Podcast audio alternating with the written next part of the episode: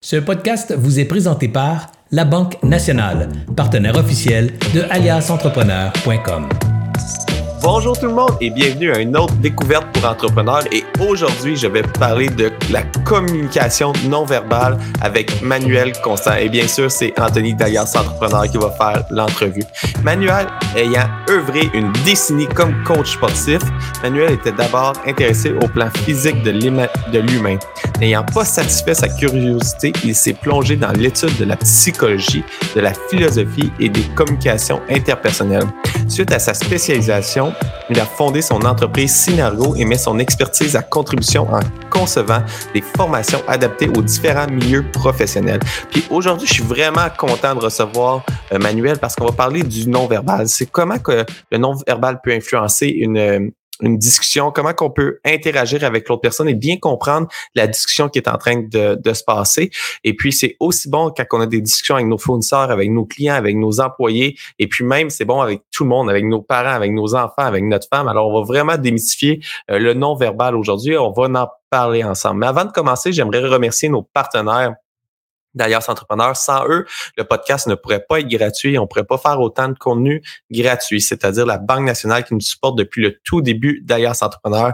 La Banque nationale a cru au projet dès la journée 1, a voulu aider les entrepreneurs du Québec, puis a investi pour développer du contenu euh, pour les entrepreneurs. Par la suite, il y a le MEIE, e, le ministère de l'économie, de l'innovation et de l'énergie, le programme Persévérance, un programme pour les entrepreneurs en difficulté. Vous avez des difficultés financières, vous savez pas si vous être capable de passer au travail, vous êtes certain de ne pas être capable de passer au travail, vous commencez à moins bien dormir la nuit, le programme Persévérance de Think Tank Entrepreneur est là pour vous. Le programme a commencé le 9 janvier 2023. Et puis, c'est vraiment là pour aider les entrepreneurs en difficulté. Alors, n'ayez pas de gêne, ils sont là pour là. C'est des gens très ouverts. Ils vont vous prendre euh, par la main puis ils vont être capables de vous écouter et vous orienter vers la bonne euh, stratégie, la bonne solution. Et puis, il y, a, il y a même des possibilités de redresser les entreprises en difficulté. Alors, n'hésitez pas, appelez-les. Par la suite, il y a le réseau Mentorat, un réseau de mentors partout au Québec. Si vous n'avez pas de mentor, c'est une très bonne idée d'avoir un mentor. Le mentor est là pour aider l'humain derrière l'entrepreneur. Alors, je vous conseille d'avoir le réseau Mentorat. Et bien sûr, il y a le CETEC, le Centre de transfert des entreprises du Québec. Acheter une entreprise, c'est un super de beau euh, levier de croissance. Il y a aussi, euh, si vous êtes à la fin de votre carrière, vous pouvez léguer votre entreprise à un autre entrepreneur, aller chercher des sous avec ça et puis euh, permettre à un, un entrepreneur d'aller plus loin. Et puis, au lieu de vous lancer dans le vide et pas savoir quoi faire, racheter une entreprise pour se lancer en affaires, c'est une super de belle solution.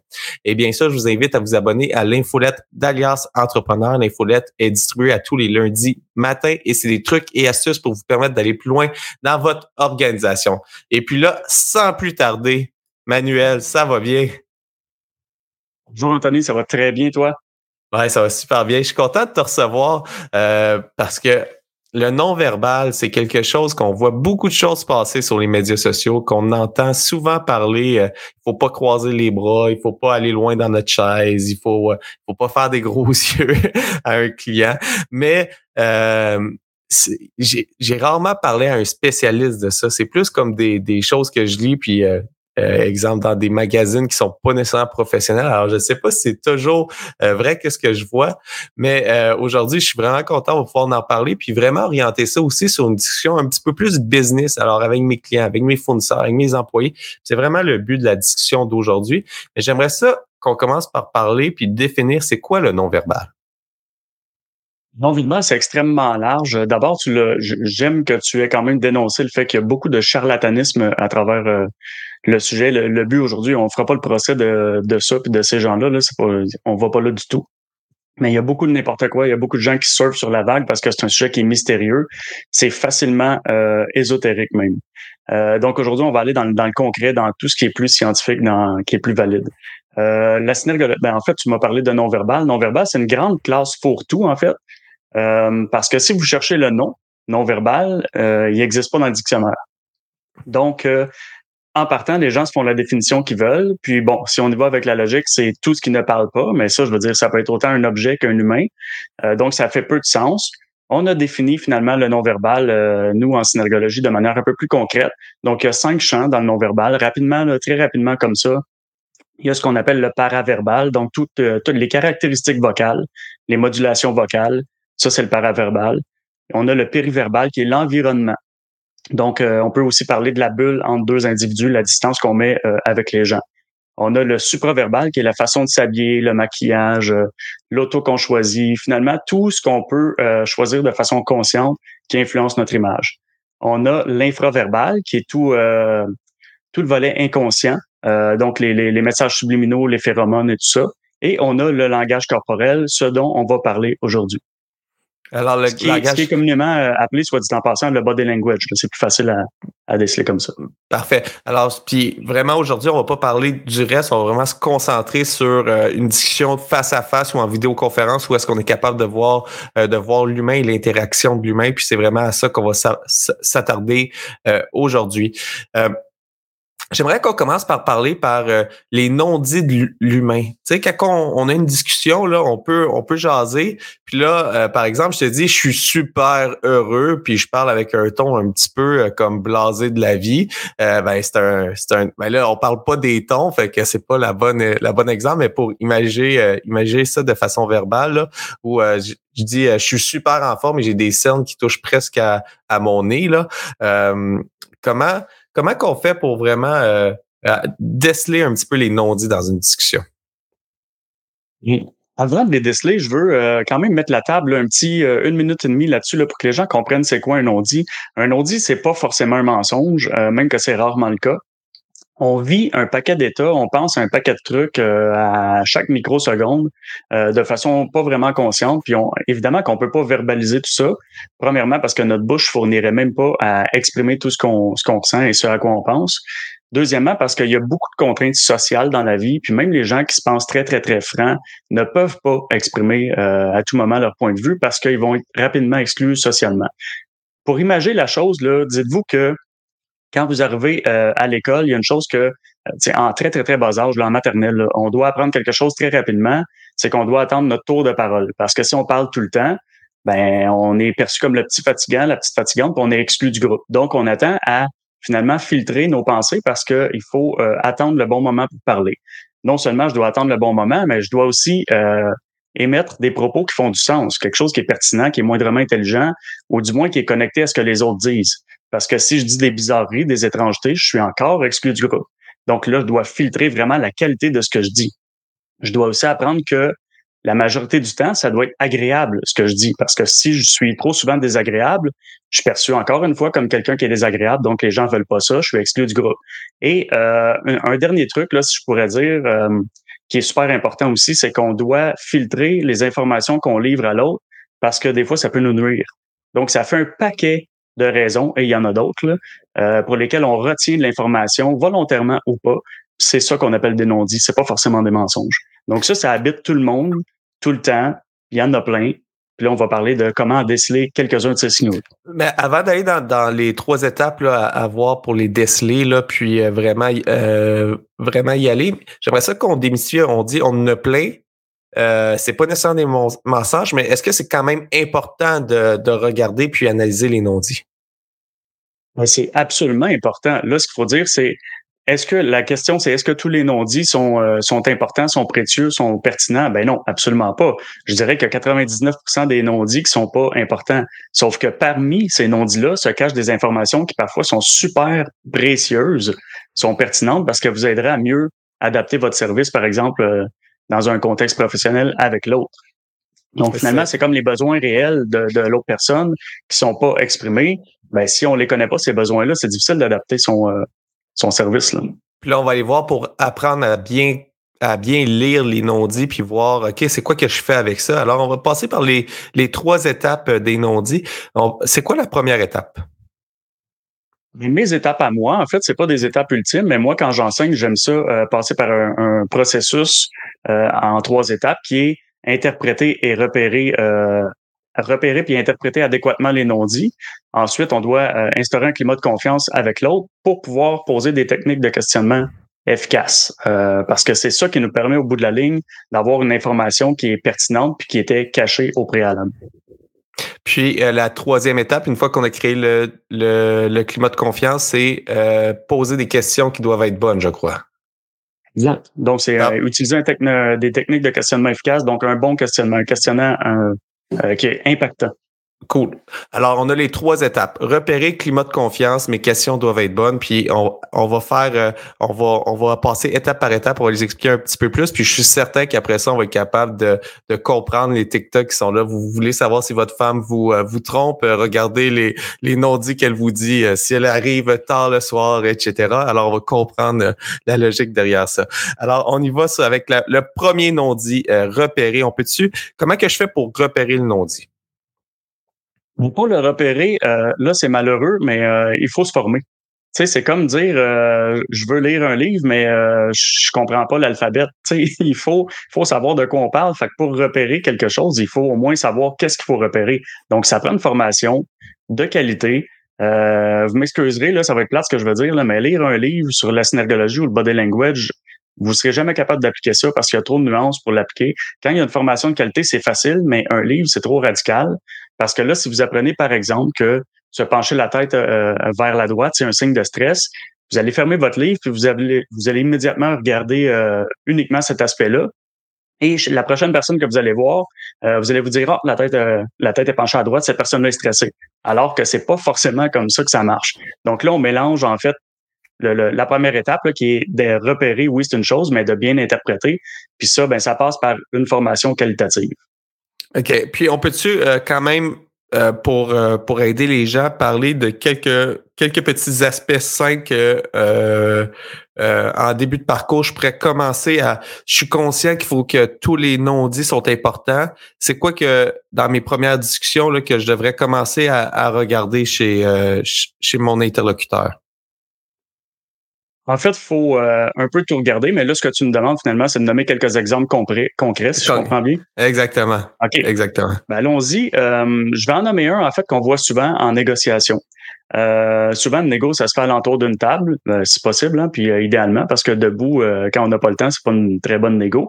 Donc, alentour de la table, ce qu'on voit souvent, c'est ce qu'on appelle le pistolet, qui est le fait de mettre les deux index collés ensemble devant la bouche. Euh, là, je le, je l'explique parce que c'est pas tout le monde. Euh, il y a des gens qui l'écoutent en podcast, donc faut le dire. Les deux index sont collés ensemble et sont collés sur la bouche, sont devant la bouche. Ça, c'est significatif de quelqu'un qui veut prendre la parole. Et euh, en plus de ça, il y a un aspect qui est un petit peu percutant dans ce que la personne va dire. Donc, l'idéal à ce moment-là, quand on voit ça, c'est de laisser la parole à l'autre avec des questions telles que ton opinion m'intéresse, Anthony, qu'est-ce que tu aurais à dire là-dessus? Là, ça ouvre vraiment, ça laisse la place à l'autre pour dire ce qu'il a à dire au lieu que la personne le retienne et euh, finalement explose puis que ça fasse déraper les négos. Je, comprends. Et puis ça, c'est tellement un bon point parce que j'ai déjà négocié un contrat en, en vidéoconférence, mais pas de vidéo. Et puis, c'était tellement difficile de comprendre qu'est-ce que la personne voyait. Tu, parles, puis tu n'as pas l'interprétation. Puis c'est là que tu comprends que tout le non-dit est important. Tu sais, OK, qu'est-ce que je viens de dire? Ça l'a-tu obscur? Y a-tu un petit sourire en coin? Est-ce qu'on est dans une bonne direction? Est-ce qu'il est resté neutre? C'était dans ses attentes? Alors, sans être un expert, on peut quand même prendre attention, puis, euh, puis y aller. Puis c'est là que ça m'apporte au, deuxième, euh, au deuxième euh, point qui est le climat de confiance, parce que tu as parlé en négociation d'être autour d'une table ronde. Est-ce qu'on ben, on a dit table ronde, c'est pas, j'imagine, c'est pas obligé d'être autour d'une table ronde, là, ça peut être table carrée, peu importe. Là.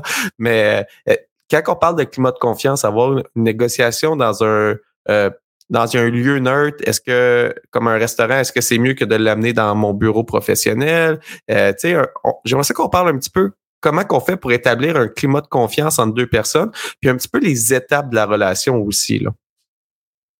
Mon Dieu que ça, on pourrait euh, partir pendant deux jours là-dessus, mais je vais faire ça de façon très concise parce que là, je suis conscient que les gens veulent euh, des, euh, la nourriture là, à se mettre sous la dent rapidement.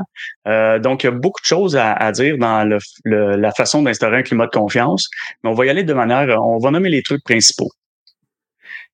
Dans tout, dans tout euh, contexte, l'important, c'est euh, d'utiliser un environnement qui est, euh, qui est optimal. Puis ça, ben justement, ça passe par le fait que non seulement l'environnement doit être neutre, idéalement, surtout en égo. Quand on est en égo, on veut un environnement neutre, parce que si on est dans une entreprise plutôt que dans une autre, ça, ça, ça, instaure en fait un rapport de force, puis un, un inconfort pour les gens qui sont invités. Donc, environnement neutre.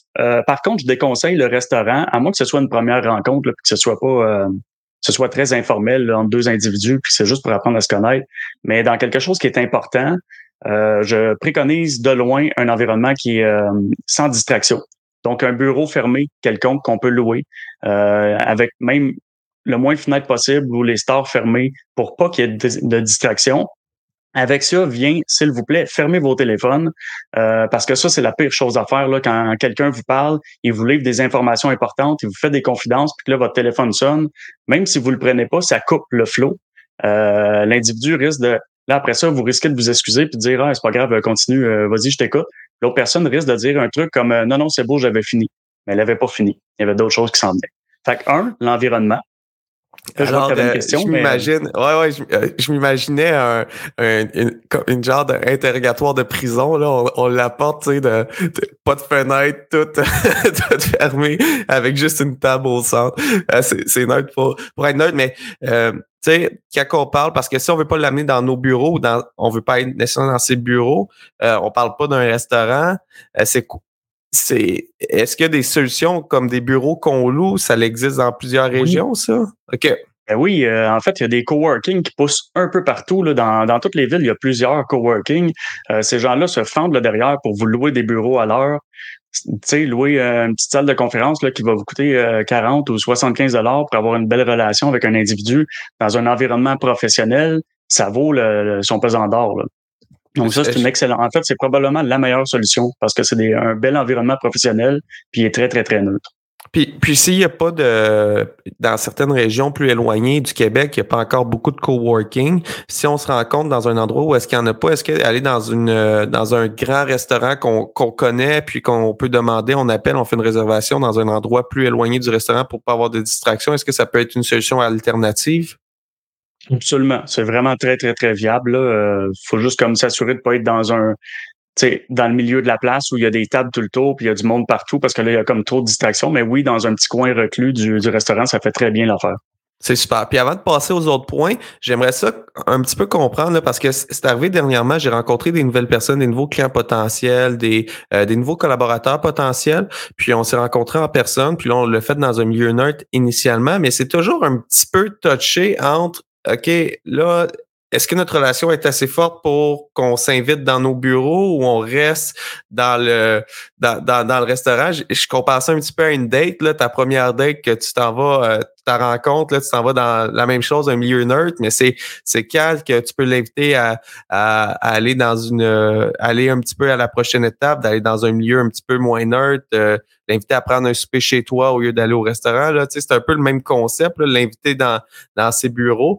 Mais c'est à quel moment qu'on peut sentir dans, un petit peu dans le non-verbal que ah, OK, là, il y a des liens de confiance qui sont, qui sont établis, puis là, on peut passer à la prochaine étape? Moi, c'est sûr que ça va être difficile de nommer les indicateurs non-verbaux là-dessus parce qu'il y en a vraiment plein. Là. Puis là, il faudrait parler de la différence entre un vrai et un faux sourire, puis tout ça. Mais ça, là, qu'est-ce que tu nommes là, ça peut se faire très rapidement euh, s'il n'y a pas d'énormes enjeux. Euh, moi, je parlais surtout en termes de négo, parce que là, on parlait de l'environnement neutre. C'est vraiment avec des négos où il doit avoir un environnement neutre du début à la fin. Même à la signature du contrat, que ce soit un patronat euh, puis un syndicat ou deux individus qui veulent signer un contrat, c'est préférable de faire ça dans un endroit neutre, même à la signature du contrat. Par contre, si vous rencontrez quelqu'un, vous êtes coach, par exemple, puis vous avez un client potentiel, ben, ça, peut se faire très rapidement. Chez vous, ça peut même se faire la première fois, parce qu'il n'y a pas de réel enjeu de, de, de, tirer la couverte euh, chacun sur leur côté, si on veut. Je, comprends bien. Alors, on a parlé de l'endroit, puis euh, au-delà de l'endroit, créer un climat de confiance, c'est pas juste le, milieu. Là, il y a les deux personnes. C'est déjà arrivé qu'il y a un super de beau milieu. Je rentre dans une place, puis je me sens pas bien. Euh, alors, il y, a, plus que le milieu. C'est quoi les autres, les autres choses à faire attention pour créer le climat de confiance? J'ajouterais deux autres points majeurs. J'ajouterais l'aspect temporel de la chose, c'est-à-dire ne pas se sentir pressé. Tu veux pas arriver dans un rendez-vous puis savoir que l'autre un autre rendez-vous dans 45 minutes ou dans une heure. Puis là, ben, plus les enjeux sont élevés, plus tu vas avoir de temps. Fait que si tu négocies un, super gros contrat, garde-toi l'après-midi. Si tu rencontres la personne euh, à une heure, il faut pas que tu te bookes quelque chose à deux heures et demie parce que si jamais ça, ça va super bien, en fait, euh, puis là, vous êtes rendu dans des conversations encore plus profondes. Tu veux pas couper ça pour rien. Donc, il faut que tu respectes le, la, profondeur de la discussion qui est en cours. Donc, d'avoir des zones tampons là, qui sont considérables. Euh, donc, l'aspect temporel, ne pas faire en sorte que l'autre se sente pressé. Bouquez-vous pas des rendez-vous euh, trop proches après. Euh, C'est assez simple, ça. C'est, c'est, c'est relativement simple. C'est, c'est plus simple à dire qu'à faire, par contre, là. Mais alors... Euh, quand on a un agenda chargé, mais de là encore, je, je ramène ça à l'enjeu, en fait. Tu sais, si c'est une grosse négo, un gros contrat, on fait ça. Euh, par contre, je veux dire, si on rencontre un client potentiel, on n'est pas obligé de se garder quatre heures pour, tu sais, à un moment donné, tout le monde travaille. C'est correct de boucler comme quatre, cinq rendez-vous dans l'après-midi, mais ça va avec l'enjeu, l'importance de l'enjeu. Moi, moi j'ai commencé à faire ça pour certaines rencontres. Là. Quand je book la rencontre, par exemple, on se book une rencontre ensemble manuelle, puis je sais qu'il y a des chances que ça déborde ou je veux me prévoir un temps de battement, puis même les temps d'énergie après mes rencontres, j'essaie de... Euh, je book la rencontre que je t'envoie, l'invite calendar, qui est par exemple de 13h à 14h, mais je book dans mon agenda un bloc de 2 heures ou un bloc d'une heure et demie. Alors, je me crée des temps de battement pour être sûr de ne pas me refaire booker par, euh, par mon lien Calendly que j'ai donné à quelqu'un, par d'autres d'autres personnes qui prennent booker par-dessus euh, par-dessus ce temps-là. C'est le petit truc que j'ai développé. Puis euh, je suis pas encore un expert, mais euh, mes horaires sont rendus plus viables qu'avant le temps des fêtes.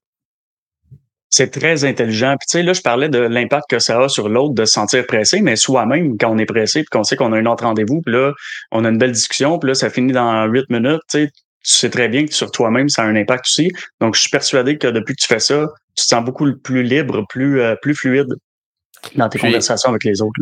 Puis là, on parle du temps, mais tu l'as bien dit, moi-même, tu sais, quand on est en fin de négociation, on peut, on peut euh, développer des faux signaux où est-ce que je peux être stressé par le temps et non stressé par le, le deal.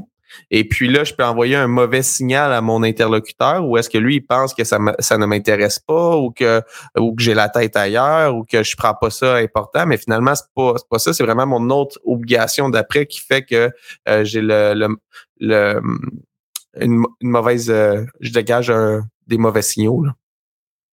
Absolument, c'est super intelligent ce que tu dis. Puis en fait, ça, c'est ce qu'on fait en formation, c'est euh, apprendre à, comprendre est-ce que je vois c'est lié à ici maintenant avec moi ou avec d'autres choses? Euh, on pourrait pas faire ça à travers le podcast, mais c'est super intelligent ce que tu dis, c'est perspicace. Puis euh, le dernier point, j'aimerais ça que tu m'expliques un petit peu l'importance de s'intéresser à l'autre personne pour créer un lien de confiance. Mais ça, c'est directement lié euh, aux besoins de reconnaissance. Là, en fait, les gens veulent prendre leur place dans l'univers. Euh, les gens, tu sais, l'ego, là, on, entend souvent parler euh, comme quoi l'ego, c'est pas bon. Là, mais en fait, c'est pas l'ego qui est pas bon. L'ego, c'est la conscience de, de, soi. Tout le monde a de l'ego. Tout le monde. c'est normal qu'on veuille prendre notre place dans l'univers, puis qu'on veuille participer, en fait, à la vie sociale. Donc, tout le monde veut ça. Ce qui est mal vu et qui est mélangé avec l'ego, c'est la démesure de l'ego. Donc, c'est le fait d'être très narcissique, très égocentrique, puis de presque pas prendre euh, en considération les besoins des autres parce que les miens prennent trop de place. Donc, de toujours parler, de toujours euh, parler de soi, de pas s'intéresser à l'autre, ben si l'autre personne a envie de participer à sa vie sociale, puis que toi, tu lui laisses pas la chance de faire ça, c'est sûr que la personne ne vit pas un beau moment. Là. Puis là, j'ai répondu à ta question, mais je reviens. Euh, comment instaurer un, climat de confiance? Là, il y avait un dernier point qu'on n'a pas abordé. Rapidement, comme ça, euh, il faut démontrer un peu de vulnérabilité. La relation entre deux individus, là, si on veut avoir une réelle connexion, il faut trouver le moyen d'exposer un minimum de vulnérabilité à l'autre. Sinon, l'autre personne sent qu'on est euh, très distant, très intouchable, inatteignable, un peu inhumain si on veut, puis qu'on a un peu l'image parfaite de la personne qui a bien même du succès mais à qui, avec qui on connecte pas. Donc, ça, en fait, ça touche un peu à ta dernière question aussi. Euh, savoir exposer une certain, un, certain seuil de vulnérabilité. Pas obligé de raconter euh, toutes vos confidences, vos, vos traumatismes, puis euh, tout ça, c'est pas ça. C'est juste de, que l'autre voit au bout de quelques minutes, voire d'une demi-heure, je sais pas, que finalement, on est, il y a un humain derrière le travail. C'est juste ça. On, a des goûts, des intérêts, puis c'est pas grave si on en parle un peu. Là. Je, je, suis, euh, je trouve ça très intéressant ce que tu viens de dire, Manuel, parce que ça va aussi dans l'optique euh, du marketing qu'on parle beaucoup de l'authenticité. Alors, si on démontre une certaine vulnérabilité, vulnérabilité, je vais te laisser dire le mot. Peux-tu me dire? Le mot? Vulnérabilité. ouais. Si, si, on démontre ce mot-là, euh, on va être probablement plus authentique, puis on va, on va, je suis tellement d'accord là. Je, je, le vois dans ma tête que quand quelqu'un démontre de la vulnérabilité ah, bah ouais, j'ai de la misère aujourd'hui. Vulnérabilité. Ouais, ouais, c'est un mot à pratiquer, là. Exactement. Je vais le pratiquer pour le prochain podcast, mais on, crée automatiquement une confiance, on peut relate, ça va ouvrir des, des émotions euh, euh, chez, chez moi, puis euh, je vais je vais sentir que je vais être plus ami ou plus en confiance avec la personne. Là.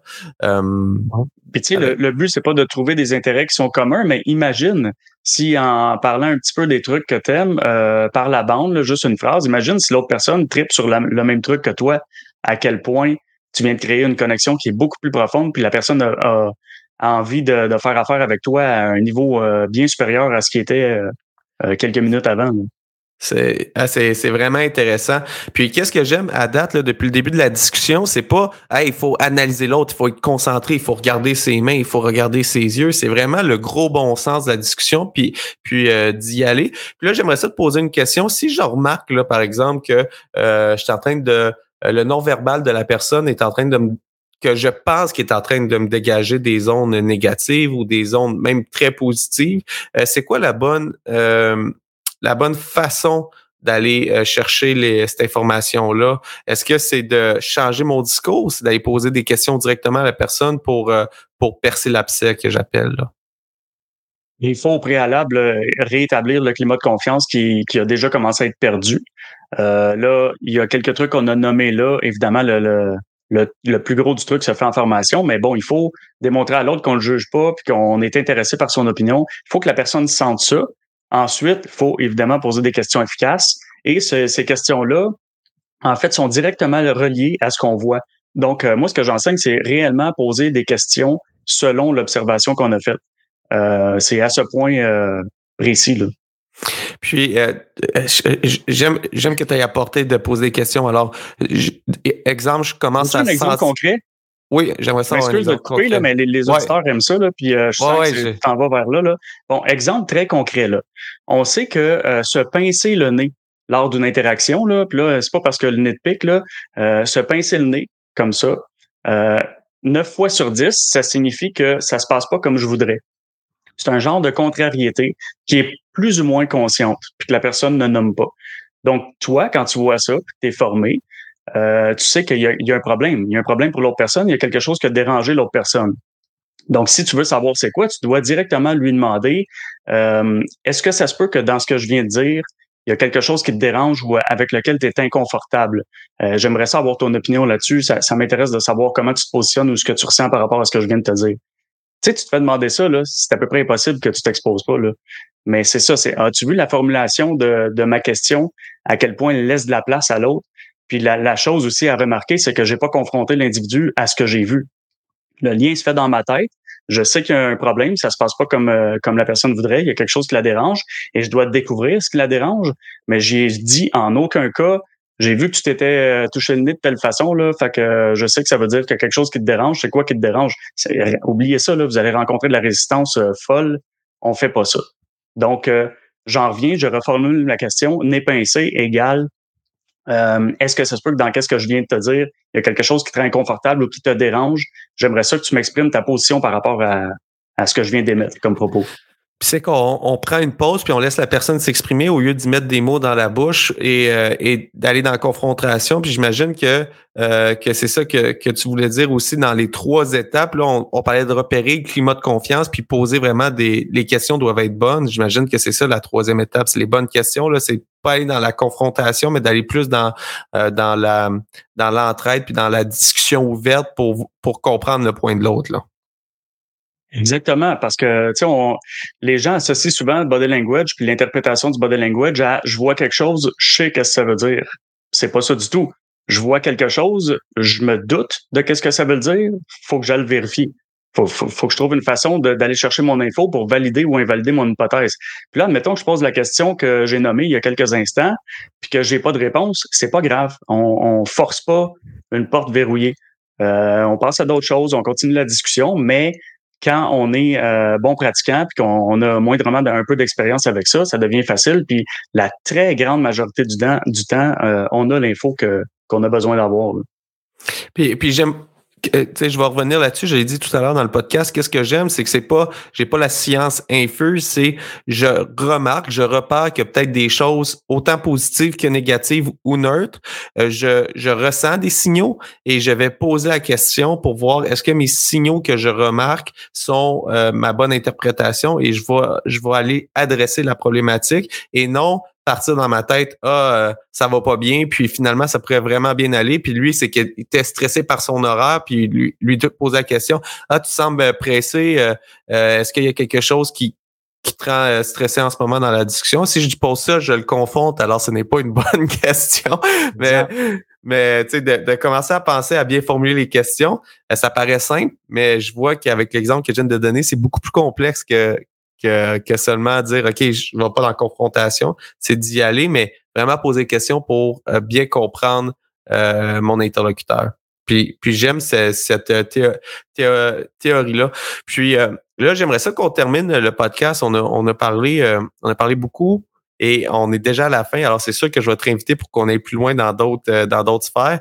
Mais on a parlé de négociation tout à l'heure. Puis en négociation, on a parlé comment que l'autre s'interprète, mais euh, quand je vais commencer à, m'éduquer un petit peu plus sur euh, toute euh, le, la synergologie et sur le body language, euh, je vais être concentré à moi, comment que je me place, comment c'est quoi les signes que je vais faire. Je veux parler, je veux amener un point important, je vais mettre le laser sur mes lèvres pour, pour dire que j'ai un point important à dire. Mais c'est quoi en négociation quand je commence à connaître le, le body language? Est-ce que je dois absolument contrôler mon body language ou j'y vais plus naturel? Excellente question. Euh, le, truc de contrôler son body language, c'est un mythe, c'est un, un, ça c'est une croyance de licorne. Tu ne peux pas contrôler ton body language. Tu peux penser que tu le contrôles. Premièrement, là, euh, faut que tu saches quoi contrôler. Puis comme il y a très peu de gens formés sur la Terre, ben quand tu sais pas quoi contrôler, tu peux pas te contrôler. Mais même si tu le savais, le temps que tu passes dans ta tête à contrôler ton body language et à penser à ce que tu vas contrôler, tu n'es plus avec l'autre. L'autre s'en rend compte, il sait pas ce que tu fais, mais il sait que tu l'écoutes plus. Puis là, tu viens de scraper la relation. En une seconde, c'est suffisant pour faire OK, l'autre m'écoute pas, je suis plus intéressé. Donc, ça, c'est en aucun cas, on a contrôle notre body language. Il faut vraiment, je termine là-dessus, il faut vraiment euh, apprendre à assumer que finalement, mon état intérieur, peu importe comment on appelle ça, mes pensées, mes émotions, ma, position mentale, mon état intérieur va toujours être reflété par mon body language et je n'y peux rien. Donc, il faut que je sois dans une attitude qui est saine et euh, positive et constructive si je veux que mon body language reflète ça. Parce que si euh, je veux arnaquer l'autre, puis euh, je cherche des moyens de le faire, même si je contrôlais mon body language, il y a d'autres d'autres signaux qui vont paraître. Là.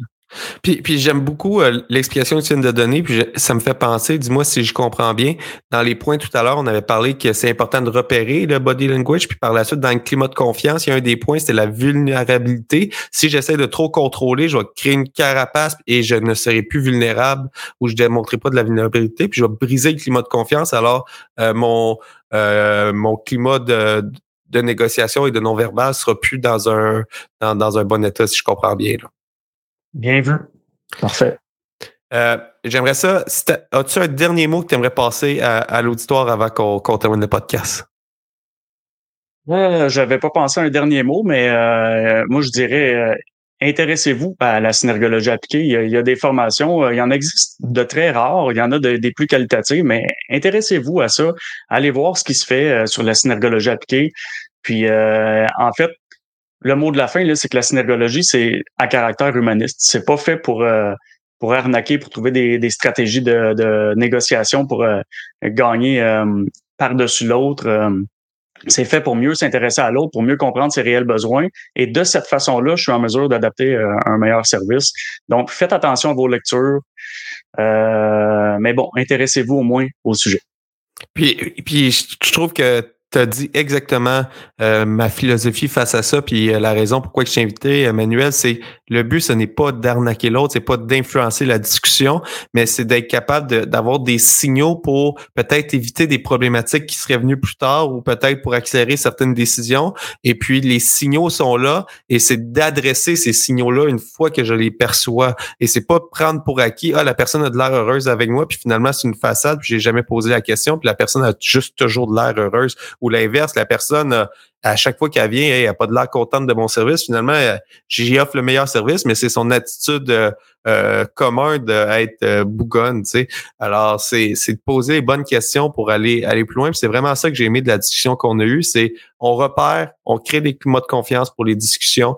Par la suite, on pose les bonnes questions sans être dans la confrontation. Puis, on prend jamais rien pour acquis. On va s'informer, on va s'intéresser à l'autre. On est authentique, on démontre de la vulnérabilité, puis on essaye juste d'avoir un climat, un climat, euh, un climat agréable pour, pour discuter au final. Exactement. Puis euh, je termine, euh, Anthony, en disant tantôt, tu m'as ouvert la porte pour un autre podcast, mais le prochain coup, ce qu'on fera, c'est qu'on ira avec des exemples beaucoup plus concrets et beaucoup plus nombreux. Donc là, on a mis un peu la table sur le truc, puis on rentrera dans des trucs qui sont euh, utiles, applicables concrètement, directement pour tous les professionnels. Ah, la, prochaine fois, on va aller exactement avec ça, mais avant de parler de ça, il fallait mettre, il fallait mettre la table. Alors, la table est mise pour le prochain podcast. On va se planifier une autre rencontre manuelle durant la prochaine année 2023. Euh, sur ça, merci beaucoup de nous avoir écoutés. Si ça fait 35 minutes que vous nous écoutez, euh, s'il vous plaît, abonnez-vous au podcast. Ça veut dire que probablement que vous avez aimé ça. Si vous n'avez pas aimé ça après 35 minutes, je suis vraiment désolé d'avoir pris tout ce temps-là avec vous. Alors, allez vous abonner au podcast. Laissez-nous une note euh, en étoile sur et des commentaires sur le podcast ça nous aide beaucoup à être vu. Euh, le fait d'être visible nous aide à aller chercher des commanditaires et merci beaucoup à nos commanditaires qui nous ont fait confiance, c'est-à-dire la Banque nationale depuis le tout début d'Alias, le MEIE, le ministère de l'économie, de l'innovation et de l'énergie, le programme Persévérance, un programme pour euh, les entrepreneurs en difficulté de think tank entrepreneurs, le réseau mentorat, un réseau de mentors partout au Québec et bien sûr le CETEC, le Centre de transfert des entreprises du Québec. Sur ça, un gros merci encore une fois, Manuel, pour euh, la belle entrevue que tu m'as donnée. J'espère qu'on va avoir aidé les gens. Soyez à l'affût. C'est la seule, la seule chose que je, retiens de la discussion, c'est soyez à l'affût, repérer les signaux, adressez-les et surtout créer des climats de, de confiance pour, euh, pour les discussions. Et euh, n'essayez pas d'influencer la discussion parce que si vous essayez d'influencer avec certains signaux que vous allez lire dans les livres, tôt ou tard, il va y avoir des signaux contraires, puis vous allez juste mélanger l'interlocuteur. Allez, alors soyez authentique, c'est la même chose en marketing, soyez authentique et puis ça va, ça va bien aller. Sur ça, je vous souhaite une excellente fin de journée et puis on se retrouve la semaine prochaine pour une autre découverte pour entrepreneurs. J'espère que vous avez apprécié cette entrevue. Pour d'autres podcasts et encore plus de contenu, suffit de devenir membre sur aliasentrepreneur.com. Je vous remercie d'avoir été là. C'était Serge Beauchemin, alias Entrepreneur.